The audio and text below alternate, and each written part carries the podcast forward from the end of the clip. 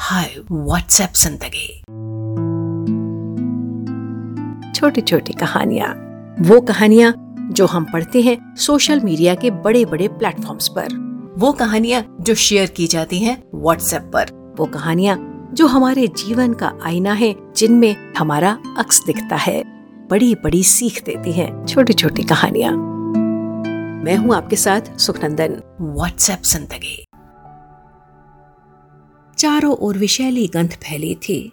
दरवाजे पर भीड़ लगी थी जो सारा मंजर चुपचाप देख और सुन रही थी। लेकिन कोई किसी से कुछ नहीं कह रहा था। बस हर कोई एक दूसरे को शांत नज़रों से देखे जा रहा था।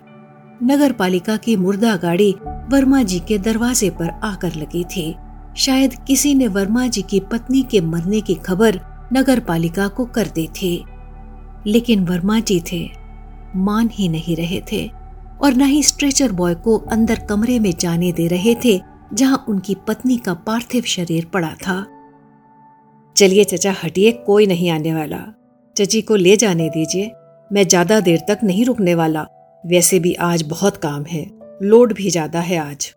स्ट्रेचर बॉय बार बार अपनी घड़ी देख रहा था और कहे जा रहा था, स्ट्रेचर बॉय के रूखे व्यवहार के बावजूद वर्मा जी विनती कर रहे थे।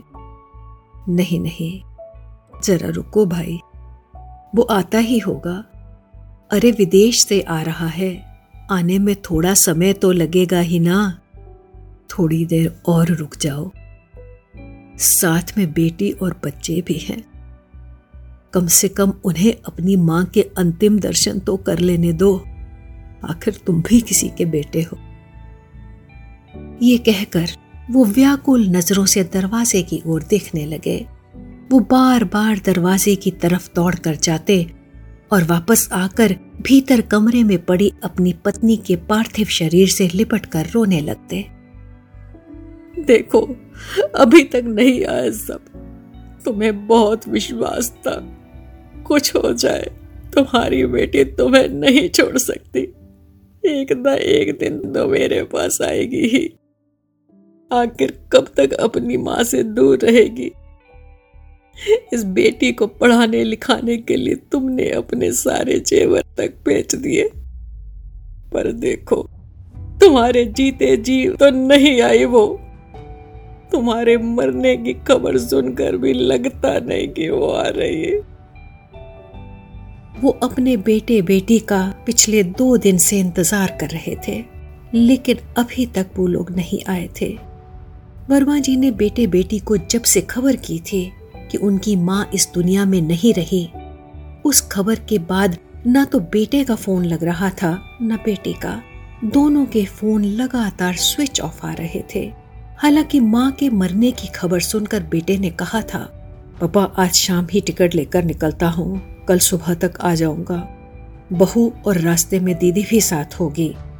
लेकिन वो अब तक नहीं आया था। तीन दिन हो गए। अब तक तो आ जाना चाहिए था उसे और छोटे को। आखिर कब तक वर्मा जी पत्नी के पार्थिव शरीर को इस तरह रोके रहे?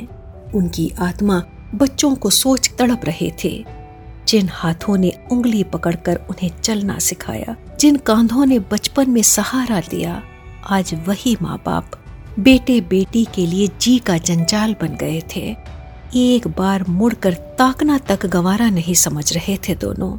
जिन हाथों को बुढ़ापे में थर्राते पिता के हाथों को थाम कर उनका सहारा बनना था, आज वही बेटा उन्हें बुढ़ापे में मरता छोड़कर विदेश बैठा था। और बेटी, उसका तो क्या ही कहे। कहा जाता है कि एक माँ बाप को सहारे के लिए बेटियाँ वरदान होती हैं। एक ही कोख से जन्म लेने वाली दो औलादों में बेटा माँ बाप को ठुकरा सकता है, लेकिन बेटियाँ अपने माता पिता का बुरा कभी नहीं चाहते। लेकिन आज बेटे को छोड़कर उनकी बेटी भी उनकी परवरिश को गलत साबित कर रहे थे। वर्मा जी पत्नी का सर गोद में लिए रोए जा रहे थे, साथ ही अपनी मरी पत्नी से बातें किए जा रहे थे। उनके मुरझाए चेहरे पर चिंता और पीड़ा की लकीरें कोने कोने पसरी थीं।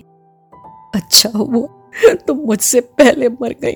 मैं तो यही सोचकर हलकान और परेशान रहता था। मेरे बाद तुम्हारा क्या होगा? मैं हरदम यही सोचता, मैं पहले मर गया तो कौन ध्यान रखेगा तुम्हारा? अब कम से कम तुम्हारी चिंता तो नहीं रहेगी मुझे। फिर मेरा क्या? मैं तो यूँ भी ज़िंदा होकर भी लाश ही हूँ। और मुझे लाश बनाया है तुम्हारी अंधी ममता ने। तुम्हारे निश्चल और निस्वार्थ प्रेम ने, जिसकी आज किश्त भर रहा हूँ मैं। ये कहकर पत्नी को सीने लगाकर वर्मा जी रोने लगे। तभी स्ट्रेचर बॉय की आवाज़ ने उनका ध्यान भंग किया। स्ट्रेचर बॉय तलखी भरे लहजे में कहने लगा, हटिए भी चचा, अब ले जाने दीजिए, कोई नहीं आएगा। मुझे ही अपना बेटा समझो और चची को ले जाने दो। वर्मा जी ने भी मानो नियति से अपनी हार मान ली।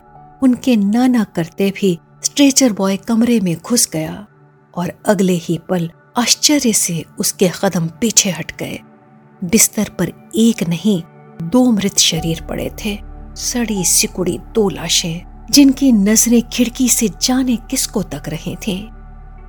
एक वर्मा जी की पत्नी की और दूसरी खुद वर्मा जी की।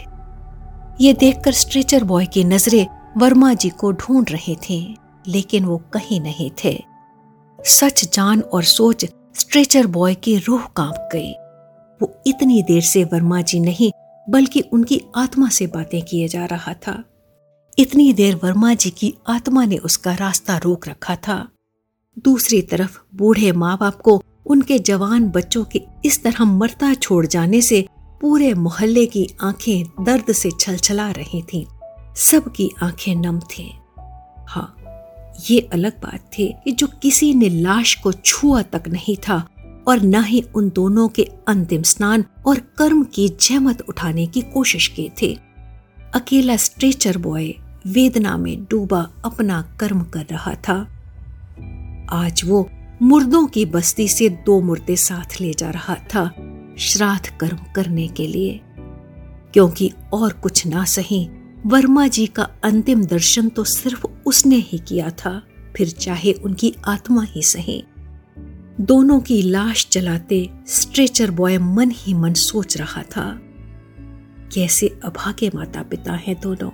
दुनिया पितृ दिवस और मातृ दिवस मनाती रहती है, और इन्हें मरकर भी उनके बच्चों के हाथों मुखा अग्नि तक नसीब नहीं।